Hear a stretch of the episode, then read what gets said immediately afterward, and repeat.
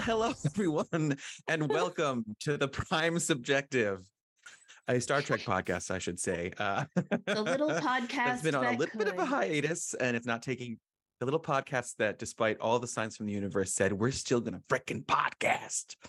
Right. We are coming to you in the middle of a tornado warning here in Philadelphia. And so we're not worried about that at all because as Carrie just said a little bit earlier, it's just a warning. So we're going to be totally fine. Today we're going to discuss episodes 3 and 4 of Strange New Worlds. Oh, I said that real Philly. Strange New Worlds. Episode 3, Tomorrow and Tomorrow and Tomorrow, and episode 4, Among the Lotus Eaters. As I mentioned, we've got Carrie Coleman Hinners. Ayo, ayo, ayo. And we've got, coming to you direct from his iPhone, Michael Henley. My name is Michael Henley, and I pod the cast. Okay. There you go. He pods the cast. All right. I love it. Getting right down to the bones of the matter, the meat of the bones of the something, the fascia of the matter. Carrie, how you doing? I'm doing real good. So much stuff has happened since we last spoke. Well, it's been almost a month. That I literally don't know where to start. So I've chosen to just say an anecdote that I have. Go because there's too much in my life to choose from. Mm-hmm. But I recently rewatched Superman with Christopher Reeves from I think classique. 79, 81. Yeah. Très classique. And the Superman 2, it upset me so much that I couldn't stop thinking about it. It made me so sad. Oh, that he had that accident? And I've seen this movie before. No, he didn't have that accident. Superman 2, that was the one where he decided to give up his powers so he could be with Lois Lane, and then Lois Lane. There was a General Zod, mm-hmm. and those other two guys, and then he had to get his powers back, and then Lois Lane was so upset because they love each other so much, and she was crying, and then he kissed her so hard that she lost her memory. I've had kisses like that. And I know, right? And I just want to say that really was bothering me. Which part? The kiss? The kiss or the memory loss kiss? Gosh, guys, it's like, first of all, why? Why does she have to not know he's Superman? Like, why can't they date? Like, he could just go off and then come back. Like, he's so fast. Right. It doesn't make any sense. Well, didn't that new series that's about Superman, not newish, past couple of years, is the kind of one you're talking about? Because like it's like she knows she's in on it. They have kids. They've moved back to the Midwest. Yes. Yeah, yeah, yes. So it's all fixed, and I know that they get together in the end. But this whole movie just kind of just got to me. Where did that? How did Superman suddenly have a power to do a mind erasing kiss? Imagine what happens when you get down to boning. I mean, I know, right? And that's the other thing.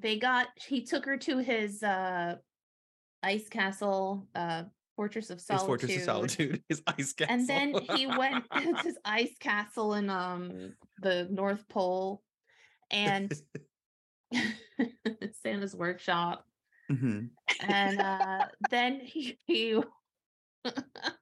they just like he went off. They made like suddenly he got a dining room table there, and they had dinner. And then she said, "I'm going to slip into something more comfortable." Like she just brought her nightgown with her, and she disappeared behind an ice sculpture. And while she was doing that, he talked to a hologram of his mom, and that he lost his powers. But right there, I was like, he never asked Lois if that was a good idea. Like, they had just started dating. That's a. And then he made a decision without her. I mean, it's very. It's some very, last century relationship dynamics going on there. Less of a partnership, like, you know. She was like, did you just do that for me? And, you know, it's just a big step. And then they went to have like sex in like a silver hammock also in his ice castle, where they're both humans, by the way, now. Yep. And I was upset because I'm like, she didn't get to have sex with a Superman. She just had sex with a regular guy. Mm. You know, there have been a lot of things written about the notion that would be a very bad idea. Because the speed of his semen, wouldn't it like murder her, like going through her body, like just completely, exactly. Well, they eventually do it. Yeah, they do, but when he's human, you know, like I think the idea is that he couldn't. Well, I mean, but I mean, obviously the new show. It's also all shades of that Twilight thing where like Edward and Bella get together and she's like, it felt so good, and then she's like covered in bruises. I'm like, I don't love that at all. Right. I don't love that in any way, shape, or form. No. Anyway. Anyway, this was totally a digression from what we're talking about today, but it was just weighing on me. We're here to talk about the 1978 movie Ice Castles, about an inexperienced yet naturally gifted ice skater. There is a bit of a connection, if only because episode 3 of this that we're about to talk about is also about basically a love that kind of can never be. Yeah. Oh, right. It's true. It's very true. And also, like, why not? Let's talk about it. Yeah. Let's talk about it. Before we talk about it, though, Michael Henley, how are you doing? Yeah. Well, I am doing great. Gosh, how much has happened since we last spoke? Oh, my goodness. We both have had COVID. By the way, I'm going to give my review. Scale of like 1 to 10. Of COVID? 2. Yeah. COVID. Oh, wow. Yeah, like a 2. That's like, higher than I thought you would. That's higher than I thought. Well, I mean, I don't like to bring out like the 0 stars for something that's just, you know, like it's got to be like special. It's not the server's fault, you know. No, absolutely not. So I've been doing a lot of like sitting around, and I wish I could say, you know, oh, I've had so many dreams of the day I had COVID. No, not really. But like, I did think that just like, well, that'll finally give me an excuse to take sick days from work and whatnot, since I never do that, nor do I take vacation time because I'm a dumb person, you know, don't mind me. I'm just working through some stuff. Yeah, I would invite you to do that. I know. You know, and thank you. I thought I was going to be like, well, when I get COVID, I'm going to catch up on so much stuff. And what happened was none of that happened whatsoever. Instead, I just slept and felt miserable. Yeah. Why would you think that you're going to work while you're having COVID? No. What is that all about? No, I thought I was at least going to like catch up on TV shows and whatnot. Instead, I had the TV on. And hadn't you and your partner been like super careful? Like, I feel like you guys hadn't even gone to the movies until like a month or two ago. It's true. We have been super careful. She was on a work trip. She went to California 2 weeks ago, and that's where she got it, unfortunately. So I picked her up from the airplane, and then, you know, that's just how it happened. So like we tested in the car, and she was negative, but then the next night she was positive, and then 2 nights later I was positive, and it was the whole thing. We were super positive. I mean, excuse me, super careful. Yes, super positive. Yeah. By the way, doing that test and everything, like, you know how, like, you know, when you don't have COVID, you're just squinting. I was like, I don't know. Basically, it lit up so fast. And like for the first several days, we're just like, it's like, oh, wait, 15 minutes. I don't need to wait 15 minutes. There it is, right there. Right. Yeah, because when you have it, it does pop. It pops real quick. It's like minute 3. You're like, well, there it is. That's the same thing with the pregnancy test. If anybody out there is wondering. Okay. Oh, good. Okay. All right. So we have been very careful, but unfortunately, you know, just it just kind of happened to us. And I thought I was going to like catch up on TV and everything, and instead I would like put the TV on, and like I cannot tell you anything basically about what was on. It was just stuff that was on. Basically, I was just so out of it. So on the other end of it now, for the most part, we're both negative now at this point, which is good. So yeah, just a little bit of a cough remaining. So I mean, aside from that, let's see. Well, in another reality, in another universe, I would have said, oh, we just got back from a great trip from New York City. But unfortunately, that didn't happen because we had COVID. So we missed Shakespeare in the Park. we missed, you know, like a couple shows that we wanted to do. Were you going to see Parade? Do I have that right? No, you weren't. We were going to see Hades Town. We think. Oh, but cool. Parade was on our list. We had like a short list, so yeah. So we're going to try to recoup that, but we're definitely going to miss Shakespeare in the Park, which is a bummer. Yeah, and because Parade closed, so you're not seeing that. Oh yeah, Parade closed. That's right. Yeah. Yeah. Yeah. Yeah. So yeah, but I mean, aside from that, surviving. You know, watched a lot of Star Trek. That's always good. That's always good. Yeah. That's so, for work, though. That's for this work. This your yeah, your highest paying job here at the Prime Subjective. Like, yeah. Yeah, exactly. I don't take days off from this. So Chris, I have a huge question for you. How are you doing? Yeah. I'm doing really well. It's been also a very eventful month for me. I also had COVID at the beginning of the month, right? It was my boyfriend's birthday. And we like went out for the day and we came back and I had a little cough. And the next day we were supposed to have his big birthday dinner. And I was like, and I had your experience of, I was like, well, I'll just take it. I'm feeling a little bit worse. And it just popped right away. I was like, yeah, okie dokie. Mm-hmm. Number 3, third time's a charm. But I did see, unlike you, Michael Henley, I did work. I actually did not take any time off of work because this time was not quite as crazy as the other times I've had COVID. But because I was still isolating from folks, I did have time to watch things. And so I took your advice and took a second pass at liking The Orville. And now I've watched the whole series and I really enjoyed it. So I'm on board now. Excellent. I'm on board with The Orville. It's just like, honestly, it's just like another franchise, isn't it? It's like it feels truly completely attached to all of this. So I'm on board. Mm-hmm. I wish I had done that before I went to the D&E and Icon when I like those people were actually there. Like Penny was the doctor was there, and then that the hot robot dude was there too. Yeah. Mm-hmm. So that we did that, and then also we moved in together. We are now cohabitating, which is you and the hot robot. Me and Isaac from Strange New Worlds. We're living together, obviously, and it's going really good. Despite the genocide, his robot family has brought into our family. No, well, you're gonna get some of that. I mean, when you get a robot family, that is just what happens. Yeah. No, I moved in with Paul, my boyfriend. We got a place together here in Philadelphia, which is very exciting. Yay. Which is nice. We both have our own offices and like, you know, it's been great. It's been really, really fun. I mean, there was the stress of moving, which is everyone hates. Obviously moving is not fun, but I do highly recommend the movers we had. If anyone's in Philadelphia and needs to move, I recommend the Sultans of Schlepp. That's really their name. And they do get the job done. Yeah. All right. I like that. Yeah. Nice. Okay. And then as the guy was moving us, he was like, so which one of you is musical? I see all this music stuff. And I was like, oh, I'm a singer. And he's like, oh, I host karaoke just like 4 blocks over on Friday nights. And I was like, oh, great. That's awesome. Yeah. Can I just say, by the way, like, you know, adulthood, all that stuff, getting movers is so awesome. Yeah. I was like, I'm 40. I have a job. Yeah. I'm going to hire movers. It's worth it. It's worth it. I don't need to. Yep. I'm not paying my friends with pizza and getting a U-Haul and hurting all of our backs. We can't be helping our friends move anymore.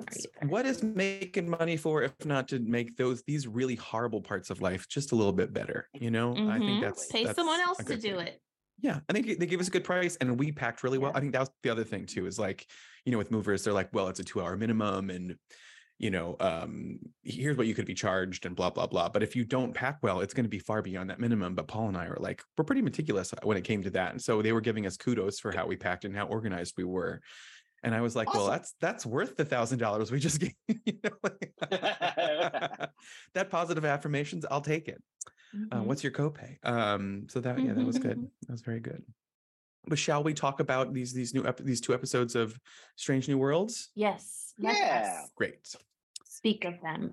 Let's speak of them. So the first one we're talking about is Strange New Worlds season 2, episode 3, Tomorrow and Tomorrow and Tomorrow Creeps Upon This Veggie Paste from Day to Day. No, that's not it. That's just Shakespeare. Mm-hmm. A mysterious wounded man appears on the Enterprise and gives a time travel device to La'an before dying. She is taken to an alternate timeline where Earth is ravaged by war and the Enterprise is captained by James T. Kirk. The device transports her and Kirk to 2020's Toronto, where the pair form a romantic bond. They search for the point of divergence that caused the alternate timeline with help from a younger Pelia and find a eugenics lab where a young Khan Noonien Singh is being raised. A Romulan time traveler named Sarah intends to change human history by killing Khan and preventing the eugenics war, which would keep humanity from the path that eventually led to unity and the Federation. Sarah kills Kirk and fights La'an, who kills Sarah and saves Khan. La'an returns to the Enterprise in her own timeline and is thanked by a time-traveling investigator from the future, a colleague of the mysterious man who confiscates... that person confiscates the time travel device and swears La'an to secrecy. La'an contacts her timeline's Kirk, but he has no memory of her. She keeps a 20th century watch that they used to find the eugenics lab. And that's sort of the whole that's that episode. How did you guys enjoy this? Was this good for you or bad for you, time travel? Sometimes these time travel episodes can be not quite what they're cracked up to be. But this one I think was good. I thought this one was really good. Mm-hmm. I liked it. I wish I liked it more. Or maybe I don't know. And I think it's because I don't care about the whatever tension these two characters together. And maybe that's part of why I didn't care. I'm not really interested in this version of Kirk. And I was pretty meh about their sexual tension. And as you know, I'm an expert on sexual tension. Well, when it comes to Captain Kirk, you are. I believe that's true. So, Carrie, when you say this version of Captain Kirk, do you mean the version specifically in this episode, or the way Paul Wesley is playing Kirk? I think I mean the way Paul Wesley has been playing Kirk, and I could tell in this episode that he's trying to be sort of like, I'm just a fun-loving kind of guy. Let's go get hot dogs. Trying to channel a little Chris Piney kind of swagger, I think. Yeah, there's definitely that vibe, yeah. I think it's a little more Chris Pine than William Shatner. But I also know that it's hard for an actor to come into a role that has been like played that people know. So is he supposed to be, he doesn't want to copy any one person. He doesn't want to do an impression of anybody. So he has to sort of bring his own uniqueness to it. But I'm just not getting it. Mm-hmm. I'm just not getting the, now I was unsure about Ethan Peck at first, but he's sort of growing on me because he does comedy well. And I'm just not getting that sort of charisma from this character. So I don't care if you're doing an impression of William Shatner or Chris Pine or whoever, but I do feel like the William Shatner character has charisma that I'm not reading from him. I would agree with you that in this episode, it doesn't come through. Obviously, we've watched some of the later episodes in the season, and I do see it more in some of the later episodes, but I agree with you that in this one, I was like, what's going on here? I was not feeling it as much. Mm-hmm. And like suddenly she's attracted to him and they like each other. And it just, to me, it was like, I don't care about that. It doesn't make it. It's not like, I don't see it. I think also it's. But other than that, I liked the episode. But because there was so much focus on that relationship, I wish I could have liked it more. I think I agree with that, and I think also, I think from time travel movies and time travel episodes, I've come to expect more wacky hijinks. Like I maybe also had way too recently watched. Voyage Home. I think we watched it for this podcast. We watched it recently. Yes. And so it was fresh in the mind, and I was like, I want more campiness. I want more. We didn't get it. We didn't get as much as I felt. I felt like they, and the moments that they wanted to be campy, they just didn't hit for me. Like the when they tried on the same outfit, or they were like, "Oh, we need money to pay for this." I don't know. Right. Yeah. It felt. It kind of felt like the episode was kind of it kind of felt like they were marking time, and like they had like placeholder scenes for something really fun is going to happen here, but instead it's just like, well, we just got to get to the next, like him raising money by playing chess. It's just kind of a thing that happens. It's not really a fun thing that happens. You know, I mean, regarding Paul Wesley too, you know, I think it's really interesting in that maybe there are nuances that I didn't pick up, because I am still, jury's still out for me on how he's playing this character. But, you know, Carrie, everything you just said, I keep thinking about the fact that he showed up last season in an alternate timeline, essentially. He showed up this episode in an alternate timeline. You know, no spoilers, but he shows up later this season as regular Kirk. And like in all these different iterations, he's kind of playing him the same. And I kind of don't know what to make of that. You know what I mean? Like you would expect in this episode, he'd be a little bit more harder and a little bit more just kind of, I don't know, like a little bit more gruff or something, basically. Yeah. And he's kind of not, you know? I guess that's what I'm like. Maybe I'm asking too much of him. I don't know, but I'm not getting any depth from his performance. It's just very, I don't know. Anyway. Yeah. I did like when they were giving, they're finally figuring out how to play, I think, La'an, I mean, romance aside, they're figuring out how to play with La'an's, you know, history in a way that really like grinds her gears, and that I found very interesting to watch. I mean, watching her have to save Khan, I thought was kind of fascinating. Yeah. And I thought it was also like, go ahead, Michael. It's the whole would you go back in time and kill Hitler as a baby, you know, situation. I wish in season one, I wish this had been kind of layered in more, because I feel like her shame about her heritage, I wouldn't say it never came up in season one. I would need to rewatch season one, but I feel like it didn't really come up very much. And I feel like, especially since that's something that drives her so much in this episode, and kind of really twist the knife on where some of the story choices go. Like, I kind of wish that had been more kind of built into the character right from the start, but I thought within the confines of this episode, I thought they did a good job of contextualizing it. And I don't know how I felt about their chemistry, but I did like the idea of her, you know, kind of latching on to Kirk as someone who doesn't know her past, even though, you know, essentially her past is something that has to happen. Yeah. He doesn't know her past because Khan was killed as a little baby. It never happened. Right. That also makes me think a little bit more about the eugenics wars that Khan was a big part of, and so many people died apparently. And it's always a big deal, and it's always a big major plot point in Star Trek. But in all of Star Trek, we've never seen it. Right. It's always just talked about, and the details change constantly.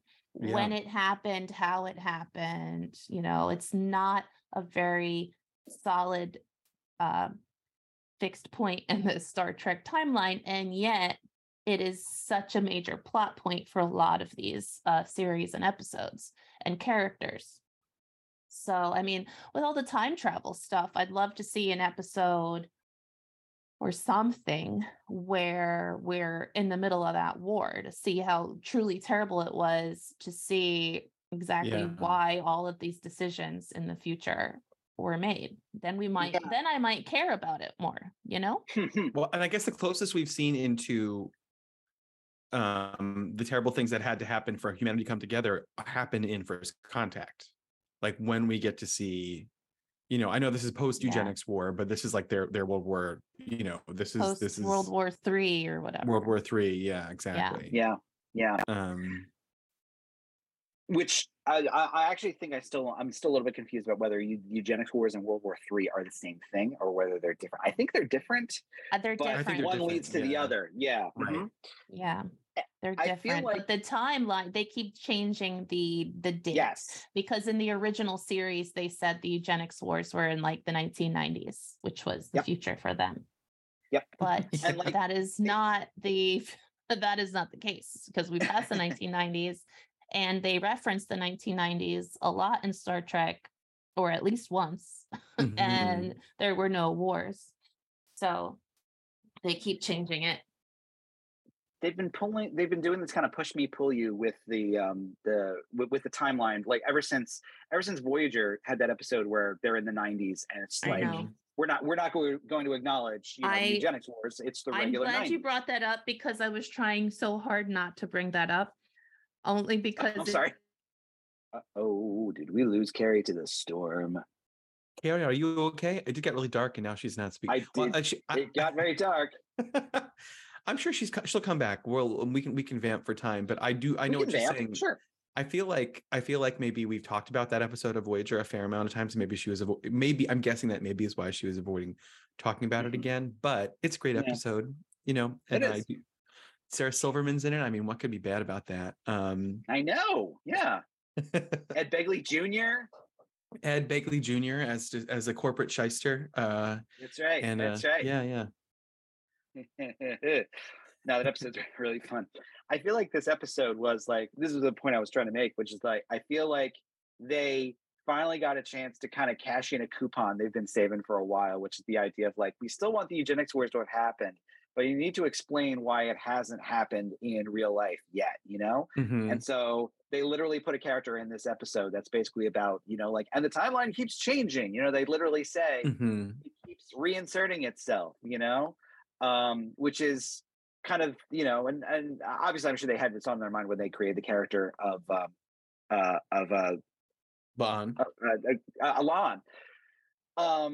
So, but this was them like officially legitimizing, just like, no, they still happen. And like, not only that, you can keep messing with the timeline. It's still going to happen. Just, all it's going to happen is the date. Well, inevitably it's going to keep. Yeah. I think it will keep. Yeah. It has to happen. Yeah. Which is dark, honestly, like really kind of depressing, like, because it's baked into the premise of Star Trek that we almost destroyed ourselves and then we got better. But, it leaves the door open for the idea of like, well, did we need to do that in order to join the Federation? To me, what it says too is that like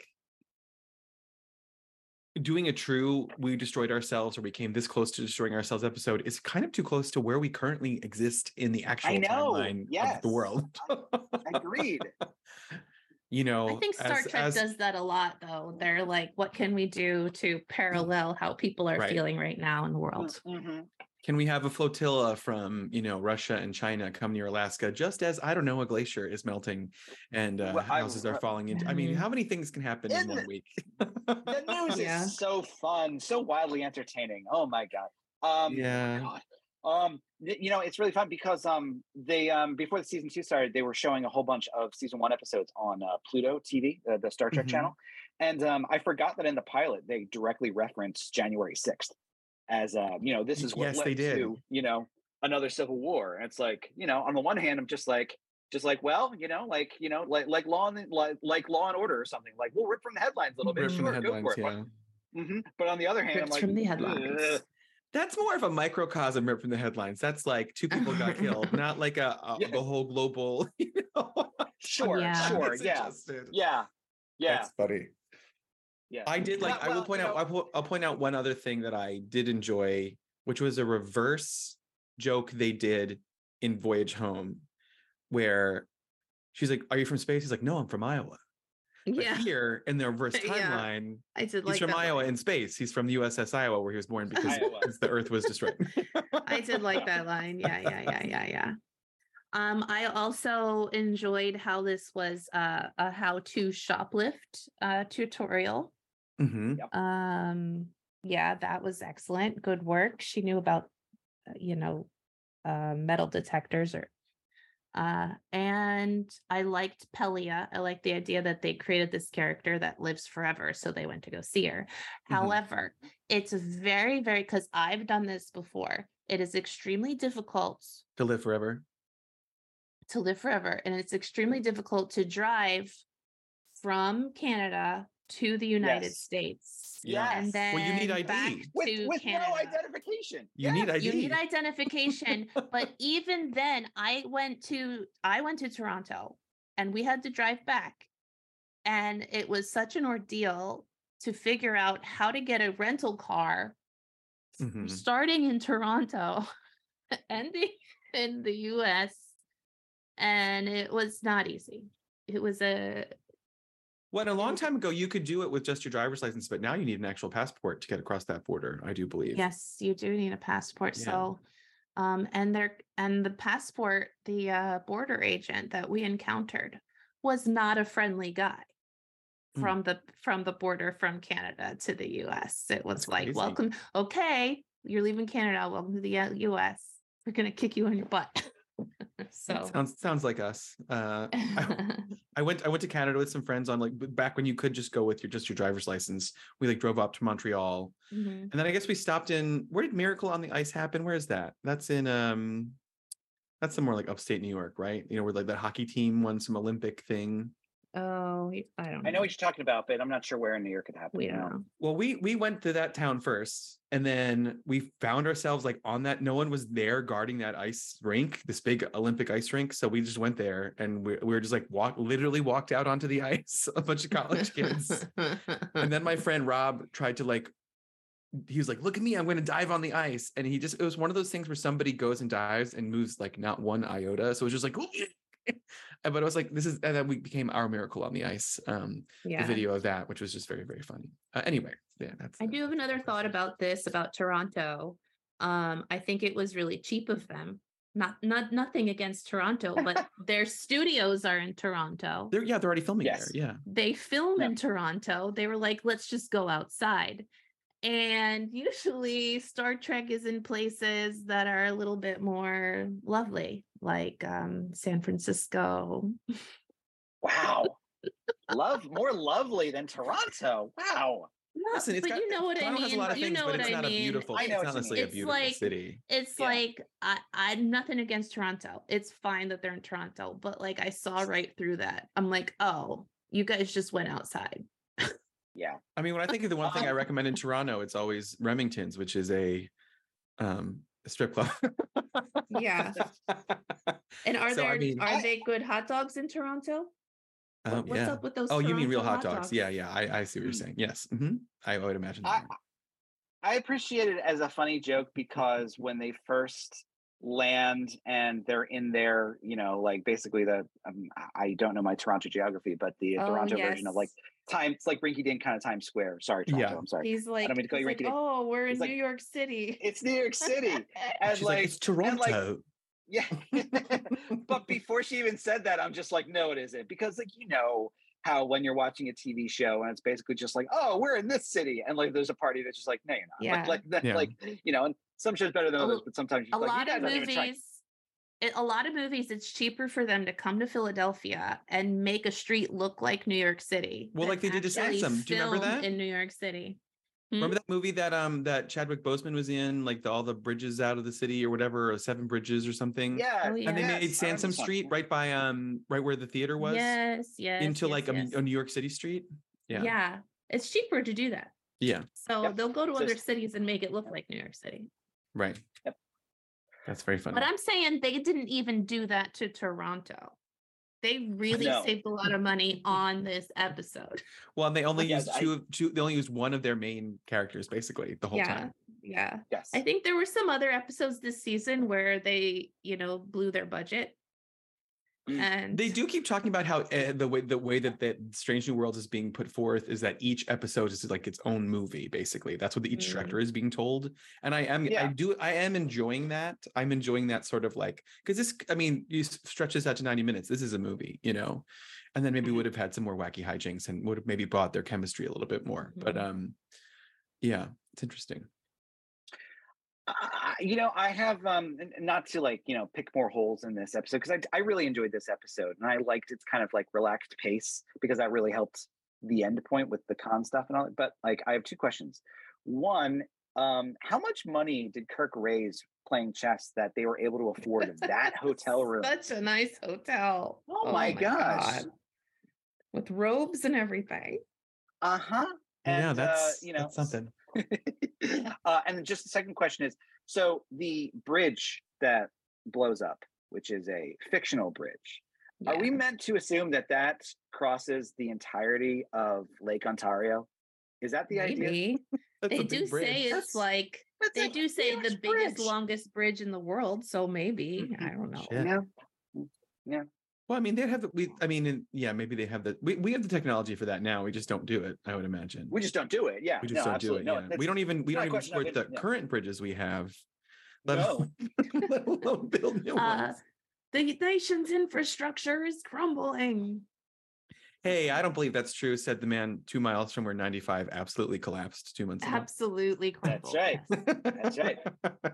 Don't worry. We filled it in. It's fine. Well, they filled it in truly because there's so much money involved in that. And then not Pennsylvania money, but outside money. They made it quick, made it happen quick. Part of me's impressed how quick it happened. Part of me which Gwen's just like, what did you guys do? You know, like it feels like that one kind of like, so like either you can do this quick and you just don't want to most of the time, or you took shortcuts and where are they? You know, like, I just want to know. Well, they just filled it with Teamsters bodies that they have to hide. You know, it's like that whole Jimmy Hoffa thing, I would imagine. It's a lot of bodies. It's a lot of bodies. It's a lot of bodies. The body guy was like, oh, I was saving these for a rainy day. I think you got bodies you need to hide for under a road. I got to do that for you. It's right here. What do you need? Like 500 bodies? 1,000? Hey, Joe, we got 1,000. Yeah. All right, I'm going to talk to my brother. He's got a place. So we're going to Jersey for the extra bodies because, of course, Jersey we got them, so it's good. I'm like borderline Coach Steve on that from what's it called? You know, the gross teenager movie. I mean, TV show. It's not gross. It's funny, but like. And Nick Kroll is like does the voices and Big Mouth. Big Mouth. Yeah. I'm Coach Steve. That guy. That's what I'm getting to that point, basically. I made war. Anyway, he gets really gross. I'm not going to say any of his lines. I'm so sorry. Any final thoughts on this episode before we move on to speaking about the next? Yeah, just a small one, and we don't have to take a lot of time on it. But something that I can't stop thinking about is, when does she braid her hair? Why does she make it so tight? They were at the hotel. Her hair was out. Then the next day it was like in these tight little braids again. Is she doing that herself? I think that's a character thing, because I also think that, where people braid their hair and pull their hair back very tight is in the military.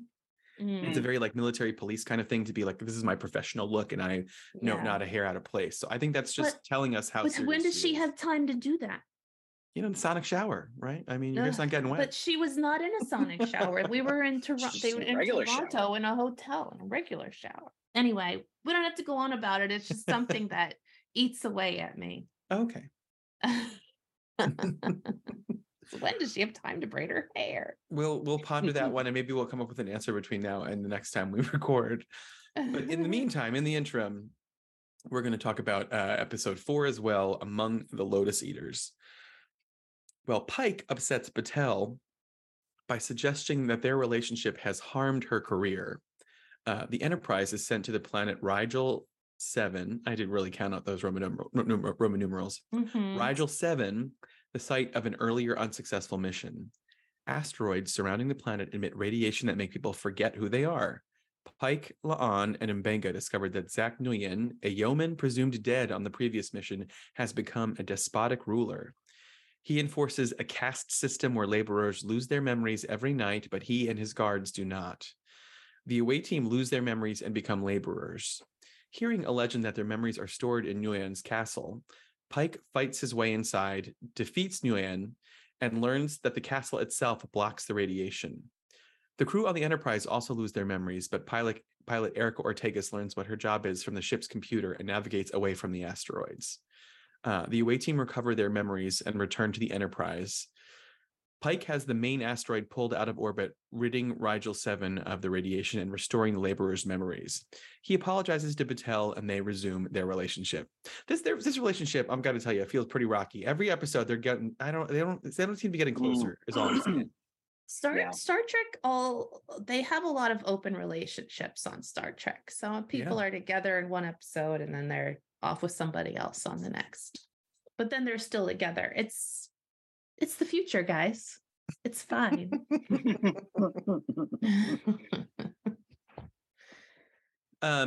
one was interesting. I feel like this was kind of, they were trying to do something similar to, not quite as whimsical as the episode from last season where they all became fairy tale characters from Mbenga's daughter's book. Mm-hmm. But also it was less whimsical because they're all just serfs. And I was like, that's no fun for anybody. Living that surf life. I did think it was interesting, and it felt more classic Star Trek plot. Well, I mean, they all do. I mean, I don't have that criticism with the episodes of Strange New Worlds. I think they're doing a really good job being like really timeless plots that could apply. But I think this one particularly stood out to me as good because we're getting to learn about essentially who the characters are, like stripping away all of their experiences and everything. The character is still who they are. The essence of them is still there. And I think they did a good job with that. And I think it's really interesting to consider. And speaking of the Orville, I know this was a major plot in the Orville as well, but leaving something of Starfleet technology behind and how it could influence a culture. So those are the parts that stood out to me. At some point, we'll have to talk about the episode of the Orville when that guy ends up staying on Earth and having a whole relationship with Leighton Meester. That episode ripped my damn heart out, guys. Oh, I can't. God. Even... I know. That was crazy.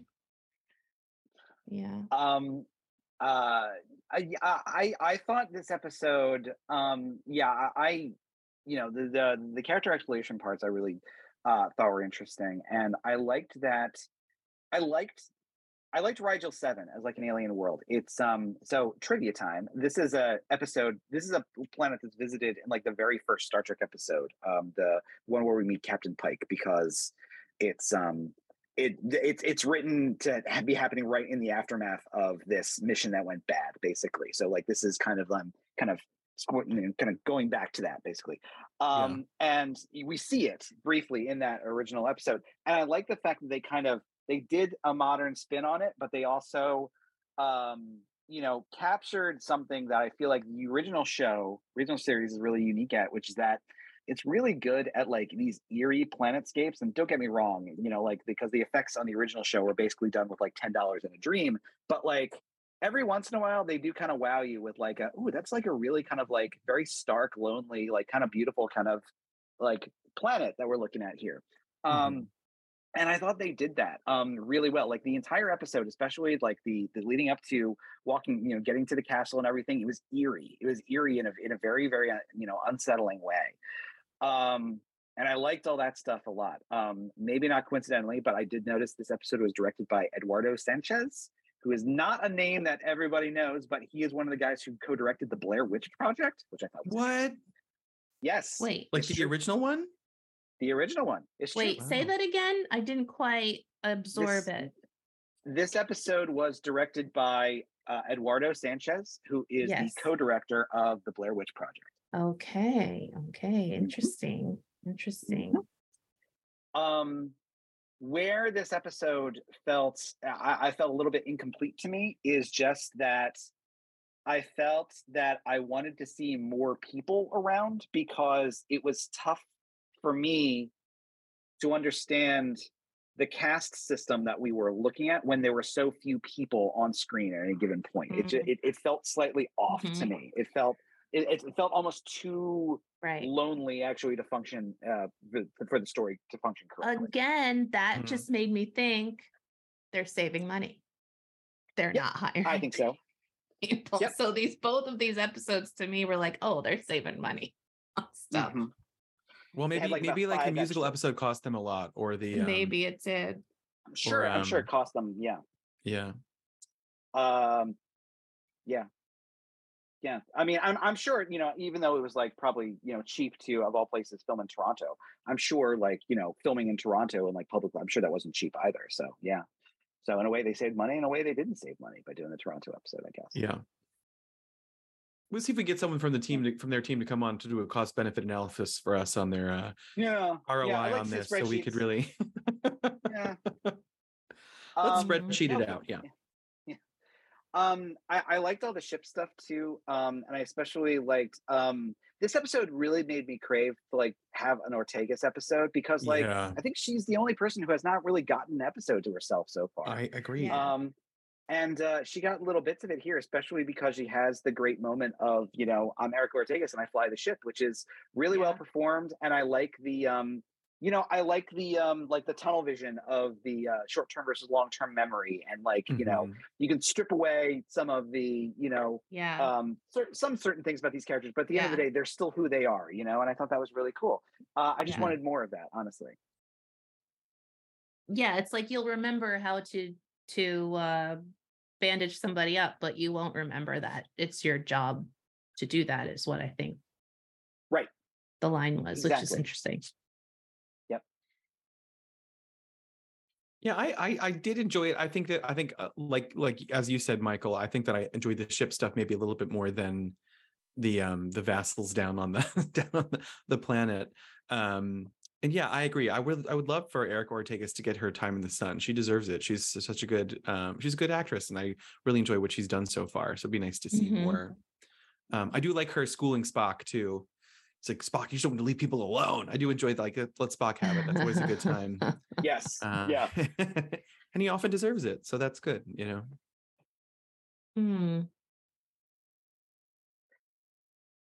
Yeah, what else can we say about this episode? I'm trying to remember about, like, I liked the performance of the older gentleman on. He was great. Yeah, I agree. Yeah. And that this culture sort of turned the not remembering into a whole way of living.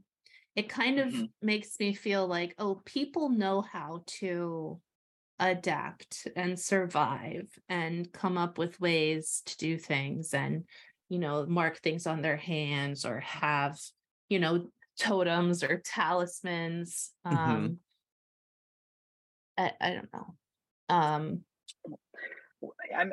like the central question too. Like they kind of operate under the principle of just like, well, it's sadder to have your grief than to have forgotten your grief, even though, you know, I think a lot of people would suggest, no, actually the opposite is sadder. It's sadder to have even forgotten your grief.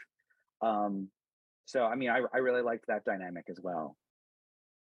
This is interesting. Apparently this episode is a sequel to a secondary plot point taken from The Cage, the original Star Trek pilot.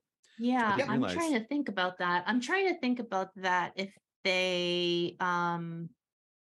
what's the word? Retconned the Rigel 7 story a little bit, because I'm confused a little bit on the timeline. I do think that he's in the beginning of The Cage. He's talking about how they messed up something on Rigel 7. And so he's upset about that, and he lost somebody. So does that mean that they are speaking about this? They're speaking about this incident? Guy, about Zach. They are, because it's saying Pike's personal yeoman, first mentioned in the aforementioned plot pilot, is given the name Zach. Is real. Yeah. Although believed to be killed in action, he actually survived and remained on the planet. So I think then that would mean that the events in The Cage would have already happened. Yes, they did already happen. 5 years ago. Yes, they did already happen. Now I remember, because in Discovery, there was a scene about this. Yep. Okay. Yep. Okay. Yep. So now we have to go back to Discovery. Now I'm saying it out loud. Now I can figure out how Star Trek has inserted that in. How Star Trek is because Star Trek gets how Star Trek is Star Trekking, because now I'm remembering that he was in his office and he suddenly gets the vision of the thing. Okay, cool. Okay, all right, cool. I'm on board.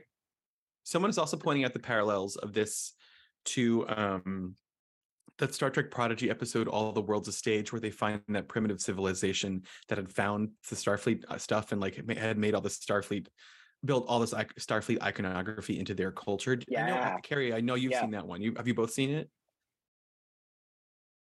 Which one is it again? All the World's a Stage. It's where it's like a primitive culture where they're like play acting at being in Starfleet. Basically, they find this like primitive culture, and then they have to like, and they think they found Starfleet, but in fact, it's just this like. It's a good episode. I think I really enjoyed it. Yes. I love that. And at the beginning, I thought we were getting to that. I kind of thought that this was going to be sort of a live action retelling of that type of story when I first started watching this. I was like, oh, interesting. Are we going to redo that story? Because that was an interesting story. All these people thinking that they're in Star Trek or Starfleet. I was distracted because I was looking up where the Lotus Eaters reference comes from. No, among the I found it. Have been a little cheeky with the titles of their episodes. This is a reference to the Odyssey. Ah, yes. It says the titles are a reference to the Odyssey, in which characters eat lotus flowers and forget they wish to go home. That's right. Yes.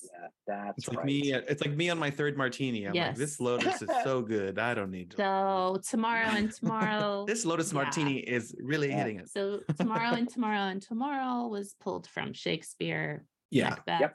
That's Macbeth, I think, right? Mm-hmm. Yeah, Macbeth. I think it's pulled, and I read that it was pulled also from the same speech from another Star Trek, a famous original series episode. Well, there is such a history of our yesterdays or something. Oh, I don't know. I know is there is such a history of Shakespearean actors and Shakespearean folks tied to Star, obviously, with Sir Patrick and all that. Well, by the way, did I tell you that I got a Guinan doll that I found? You know those like Playmates doll, like plastic dolls from the 90s. Do you remember those? You got a Guinan figure?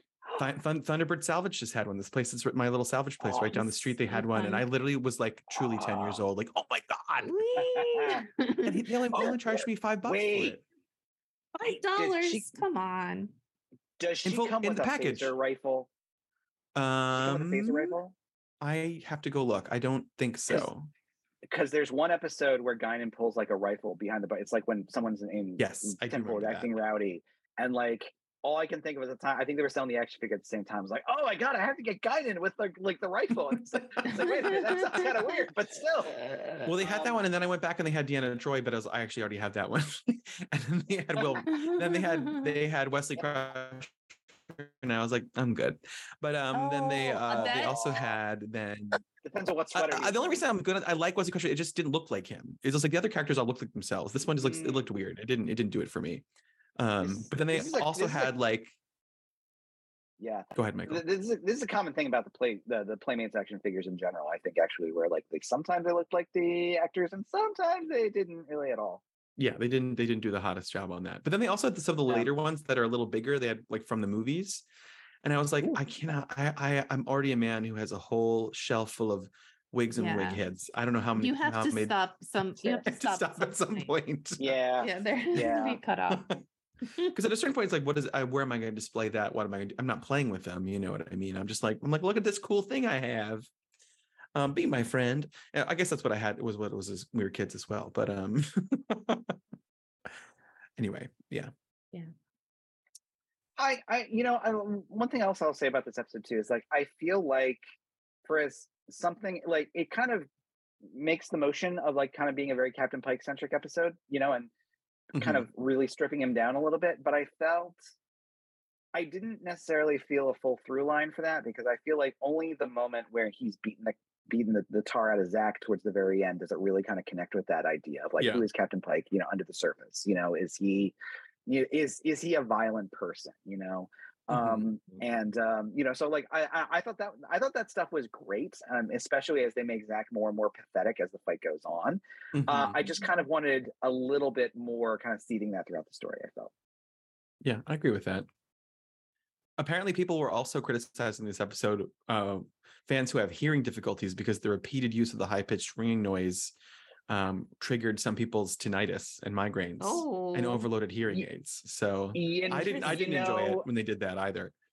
You know, I will say I'm usually not very sensitive about that kind of thing, you know, but like I had the same complaint. Yeah. Cause I felt that way. Yeah. Yeah. It was a lot. It was a lot. I agree. I agree with that. Well, any final thoughts on this episode before we talk about any recommendations and things like that? I feel complete on this episode. Yeah, me too. I do as well. Well, let's close the book on this episode. We can close this book on this episode, and then next time you hear from us, we'll be discussing the following two episodes, which are Charades and Lost in Translation. And I know I always ask you guys for recommendations. I'm going to kick off with a couple of recommendations that I have A good friend of mine who's a great author, you might know. He was on our podcast, actually. He kicked off this new season, our Eric Thomas. Yes. His new memoir of personal essays comes out tomorrow. It's called Congratulations, The Best Is Over. But it hits stores tomorrow. And so I highly recommend checking that out. And also I read the sequel to The Three Body Problem, The Dark Forest, which I also highly recommend. Very, very, very good. Okay, that's next on my list. It's quite good. I mean, that they know what they're doing. And there's one more thing I was going to mention. What is it? It'll come to me. But those are my two main recommendations for this episode. Anybody else have any recommendations or things they're enjoying right now, Trek or otherwise? I need to tell you, because you were talking about the getting excited about the doll. I took my friends, she has 9 and 13-year-old boys, and we took them to Dave and Buster's in Philadelphia. And Philadelphia had... You didn't take Arlo? No, we did. He came too. Okay. We all had fun at Dave and Buster's. And they have a Star Trek like coin drop. You know, you drop the coins and you try to get the coins to push off, and they never push off, and it's a gimmick, and you sit there and lose your money.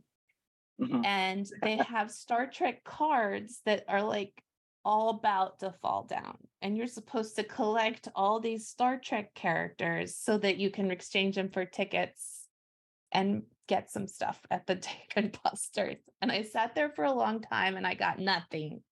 Oh no. But, and even if you had, you weren't going to trade them in, you were going to keep those cards. I was going to keep the cards. I wasn't going to kidding. I'm like, I just want the cards. I was like, I should have gone to like an employee, like, I don't want the tickets. I just want the there's so many cards. Just give me the cards. That's really funny. Like, when those guys, when the Sultans of Schlepp finished our move, they were like, yeah, so that's the bill. And also we found these. And they handed me an unopened pack of New Kids on the Block cards that I had bought at some point in my life. So funny. You know, cards go a long way. Speak to us millennials, us late stage millennials. What about you, Michael? Any recommendations?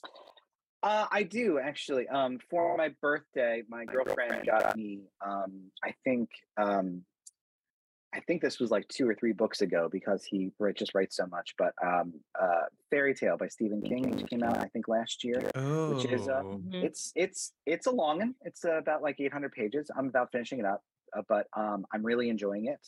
It's essentially story of a kind of young boy and his dog, who kind of, who end up kind of walking through a, you know, essentially a portal into another world that is very kind of fantasy kingdom, but like with its own rules, and definitely, you know, its own kind of darkness. And so it's a little bit coming of age, it's a little bit boy and his dog. It's a little bit like really, you know, kind of sensitive, you know, story about childhood. And it's also like very like, you know, fantasy, fun, like all that kind of stuff. So it's one of those books that like I love it when a book like works to kind of like justify its premise, and it's not going to be like, look, we're not going to throw you into a portal like right away, basically, like we're going to build to it, you know, like I think Stephen King's very good at that, you know, where like we're going to get you really, really involved in these characters, and then we're going to spring crazy stuff on you, and he does it very well. He does it, you know, it does mean you're in for a long haul with this book, but I really recommend it a lot. I liked it. No, I've read a lot of his books. I do enjoy Stephen King. I mean, I know it's an unpopular opinion, but you know, he's pretty good at what he does. So, they should make some of his stuff into movies. You know, have they explored that yet? They should do that. Shows would be really crazy. Good. Yeah, right to him. Right to him. Well, yeah, well, we should definitely write a letter about getting Stephen King published. But on that note, I think that brings us, I think, to the end of our episode. Thank you so much. It's good to be back with you guys. I missed you. Sorry, my move made it harder for us to get back together, but we're back together and now we're going to keep on rolling. And you can join us next week where we will discuss those next two episodes of Strange New Worlds. Possibly, will we have new recommendations? Very possibly. Very possible. Or will we have new dolls that we want to buy from salvage places? Who knows? Who's to say? Mm-hmm. But on that note... We weathered the storm tonight, by the way. We did. None of us got swept away or rained away or tornadoed. I did a little bit, but I came back. She did. She covered for you. Her house got knocked back into the Collings. What river is that? That's the what river are you by? That's the I don't even know. You don't know. Well, we're gonna pull out a map and we're gonna figure out what river Carrie is near. But on that note, we're gonna say goodbye. Thanks anyway. We'll see you next week. Woo.